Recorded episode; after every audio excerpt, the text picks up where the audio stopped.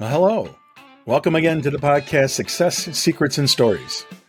I'm your host and author, John Wandolowski, author of Building Your Leadership Toolbox. I'm here with my friend Greg Powell. Greg. Hey, everybody. Hey. And uh, we're here today to talk about self awareness. And I, I always find this, you know, my the name of my book originally was Self Awareness and Leadership. And and I, I thought it was kind of funny because people are probably, you know, having the same comments that I had when I gave that title of like, you're going to call it what? um, but it's it's actually um, kind of straightforward. And and normally I talk about the psychologists that are involved in leadership and some of their tools that they've given us. Uh, today I'm going to change it up a little bit, and I am going to talk about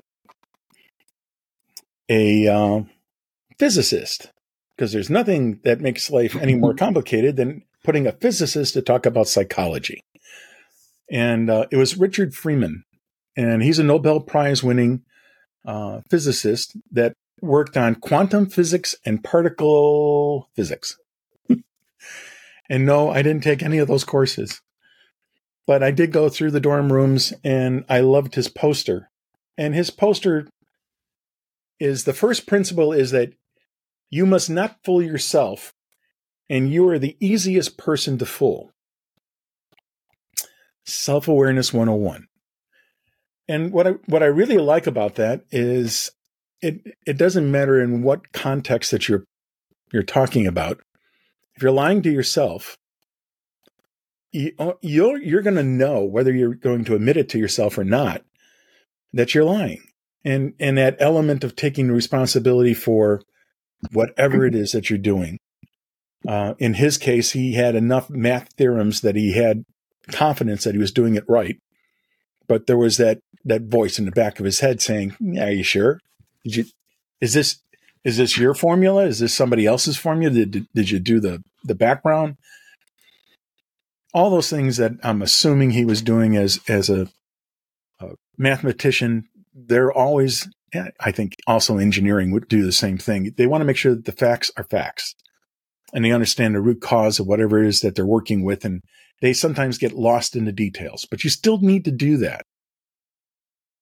That that part of problem solving and being truthful is, I think, where I wanted to start with with some of the things that Dr. Durst, Durst talked about, and he kind of helps start the conversation, saying that life is a series of problem solving exercises.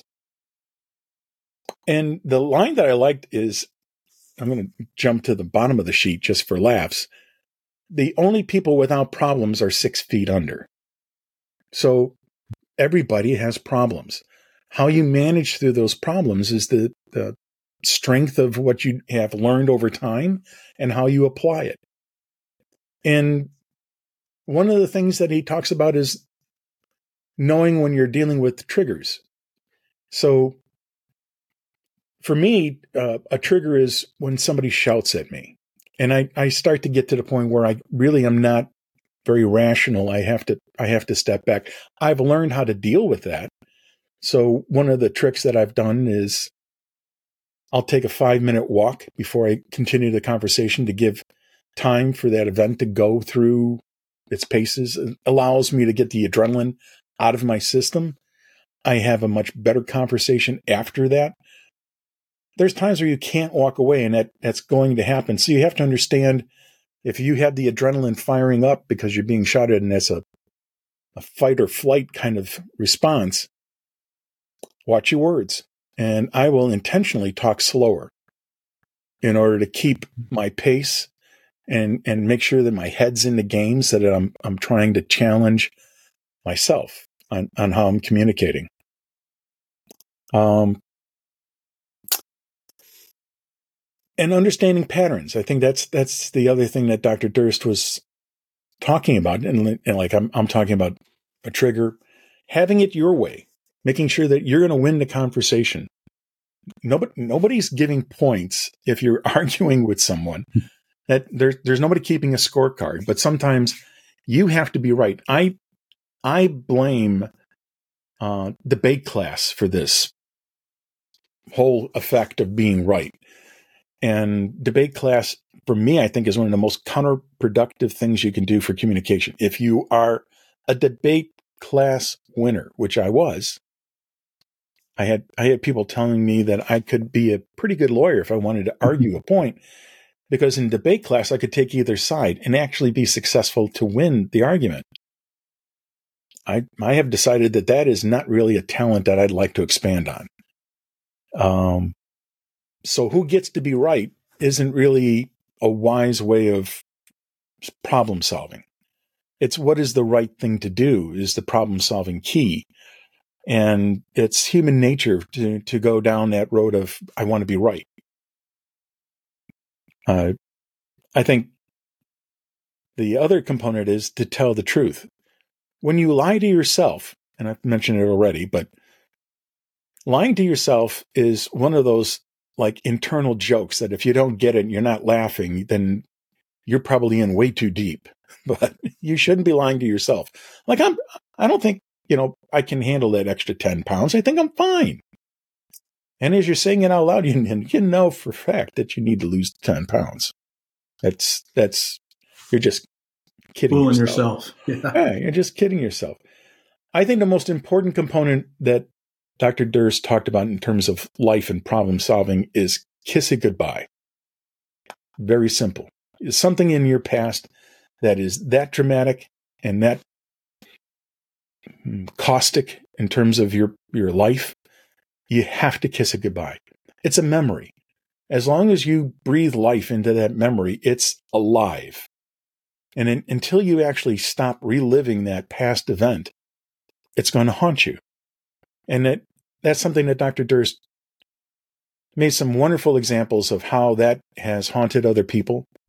He had this really humorous uh, example of uh, people with the Wurlitzer who would keep on like punching in that same song that would make them sad, like "It's a fine time to leave me, Lucille," a great country western song. But yeah, divorce is never something that you want to relive every day of your life. It happens. That's that's part of life uh, and it goes in its place, but it's not to be reoccurring every day. It's it it just pulls you out of the reality that you're living. It's a past event, and until you come to grips with the past, and mostly his his bottom line is just kiss it goodbye. That's that's the essence of it. Now, when I I think of an example of someone having an issue with kissing it goodbye, um, I had an employee that was a painter, very good painter, um, but only wanted to do the the the basic requirements. Really didn't want to take on a leadership role, and they they put him in a leadership role. And as it was, he was doing a pretty bad job, and he had an apprentice that was actually failing, and it was because of his leadership. So I had brought him in for a discussion about performance and performance review. And normally, when people go through a performance review, you get their attention, right, Greg? Yes, you do. Undivided attention. Yeah. How was I, mean, I rated? It's it's it's a three step before you're gone kind of environment. You don't you don't want to start that unless you know there's there's something that is wrong that needs to be corrected. So I finished the whole whole discussion. I did as much as I could to make it a compelling discussion, and the painter was just disinterested. There was there was no eye contact, no real response. I finally, you know, bent down a little bit and looked him in the eye and said, What do you want to be when you grow up?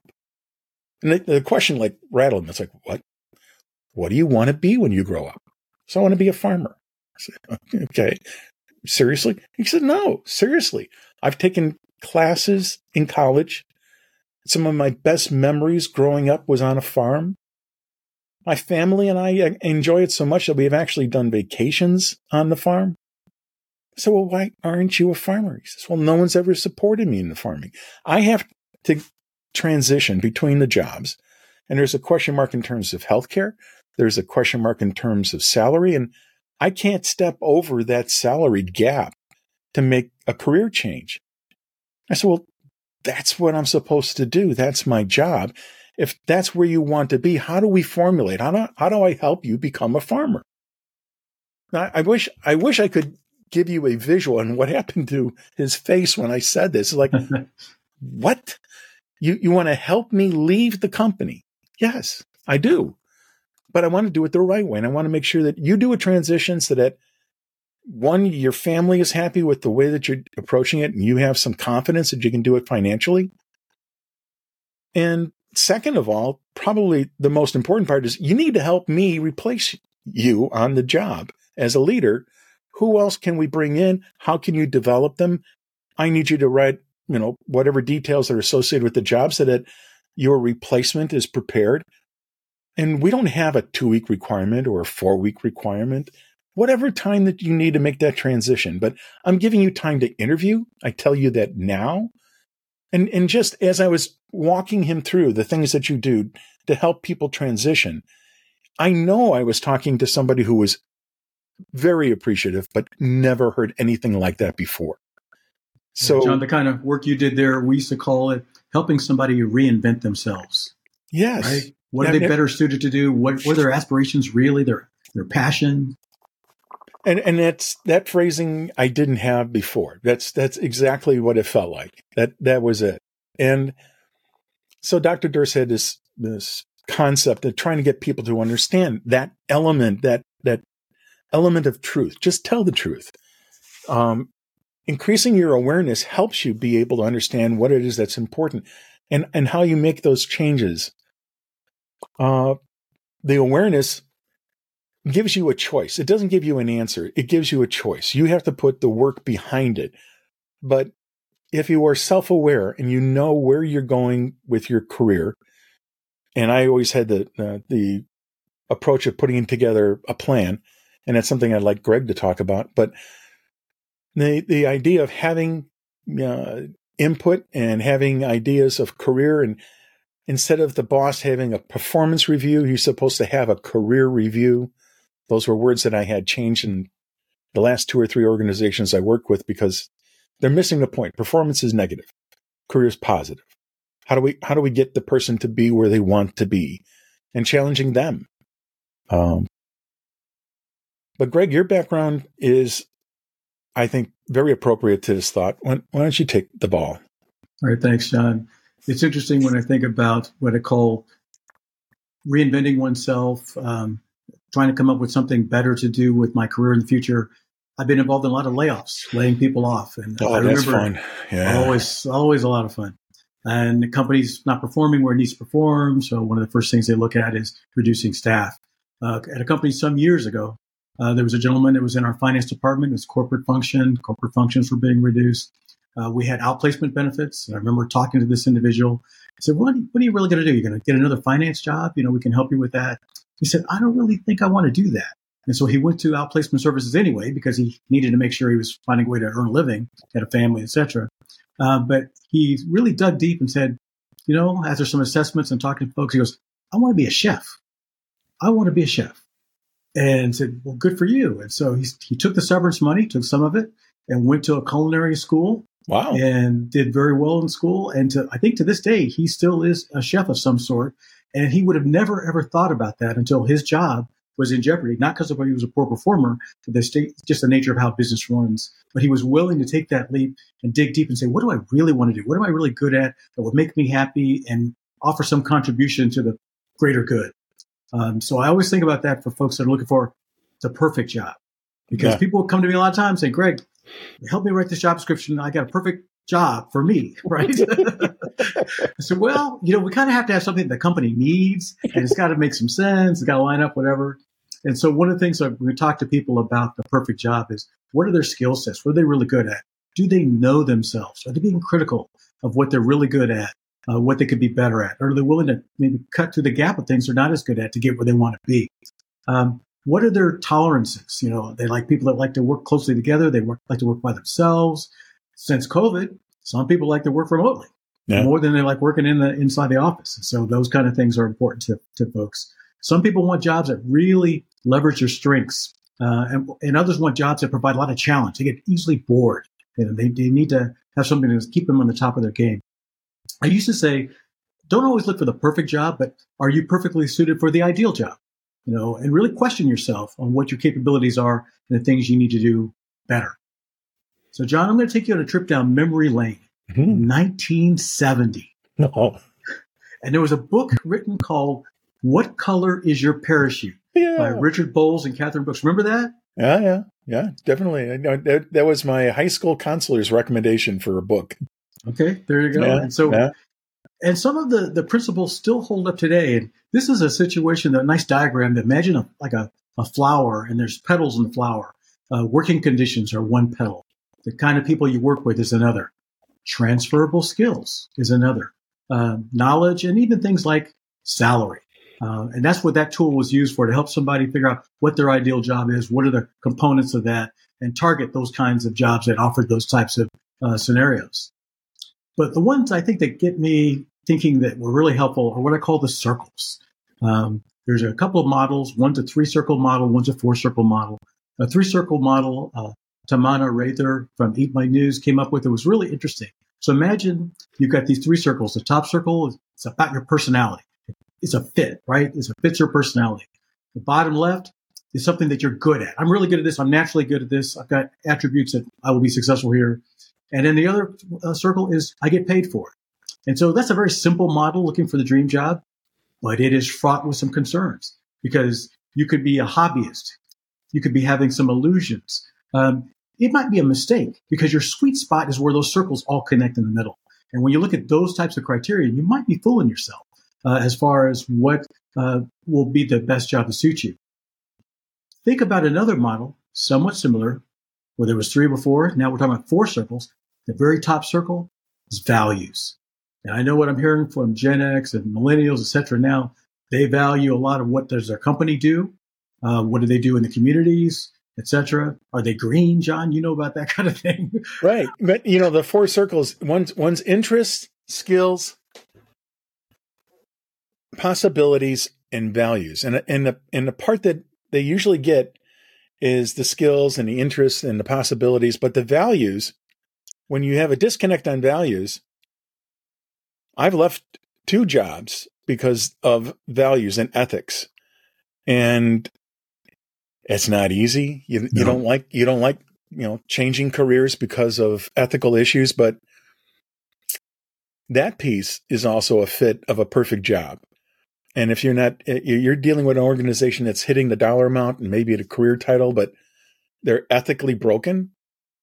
It's it's not worth it. It's just the perfect, whether it's a perfect job or whether you're basically in conflict with yourself that's that self awareness piece. I found the value piece is the the interesting circle that should be included. And I would say, John, lead. You should lead with the values piece because you're still looking for that sweet yeah. spot in the middle. That these different uh, categories all combined, but without values, I would say that's a highly weighted um, circle in, in the diagram. Yep. And so, let's say you use some of these tools, whether it's what colors my parachute, uh, you do different indexes, you've talked to different counselors, You've read up different books. There's enough books and things out there. Uh, you work with your boss as you did with your uh, your employee, your manager, maybe a mentor or whatever, and you're feeling pretty good about all this information you have and these ideas you have. But guess what? At the end of the day, it's not the index, it's not the assessment, it's not the people that you work with. It is you. You are ultimately responsible. You've got to put the work in. You've got to be able to take reasonable risk. You've got to uh, again put in all the effort to get your uh, uh, ideal job because it really is about you and you being responsible. You can't blame someone else if you get the wrong job. It doesn't fit. You know, what could you have done better? Where, where did you miss the mark? But recognizing that for that perfect job, whatever it might be, be critical of yourself and own it. Right. I, I've heard people say, you know, I've put in 10 years and I, and then I expected to spend three or five years to be prepared, but I've been prepared for my promotion for the last five uh, you were supposed to get your next promotion, not your boss. Right. and and maybe it's not the organization that you're currently in, but if you're capable and you're promotable and you don't act on it, it's not your boss's fault. Right. It's there's a word fault. we, John. There's a word we use in HR circles called entitlement. Yeah. Uh, right. And you really aren't entitled uh, no. to to you know you have to earn what you get. Um, and I, we appreciate your loyalty. Thanks for staying 20 years uh, and giving us a good effort. But there are other things we look for before sometimes promoting people, moving people, whatever. Just because you've been there a long time, you showed up every day. Thank you. Yeah. That does not entitle you to a well written career. And, and the other one that is kind of tragic is whenever executive management advances or leaves, and they had made those promises to advance people, and you know, people are, are thinking that there's some kind of commitment or or some kind of plan. And to be perfectly honest, while that person was there, probably, mm-hmm. possibly, but when they leave, so do the promises. It's it's all bets are off. It's your career, not their career. It's your career. So you know that whole idea of you have to own it is is key. So I think we covered quite a bit of what we're going to be covering today. Um, hopefully, you, there's some pearls of wisdom that we've shared. Greg, what are we going to be talking about next podcast? So I've got a quote for you, John, and for you listening to the podcast. Life is in the windshield, not in the rearview mirror. There you go. Deep. Little, little, little teaser there. Little yeah, teaser. Very deep. so um, it's this part. So I, I, the little personal part that I like is the commercial part. My book is available on Amazon.com and Lulu.com. My ebook is available on Barnes and Noble. The podcast is what you're listening to. Thank you very much. Tell others, please. Dr. Durst's MBR program is available on SuccessGrowthAcademy.com. The music is brought to you by my grandson. Greg, it's been fun. Thanks, John, as always. Next time.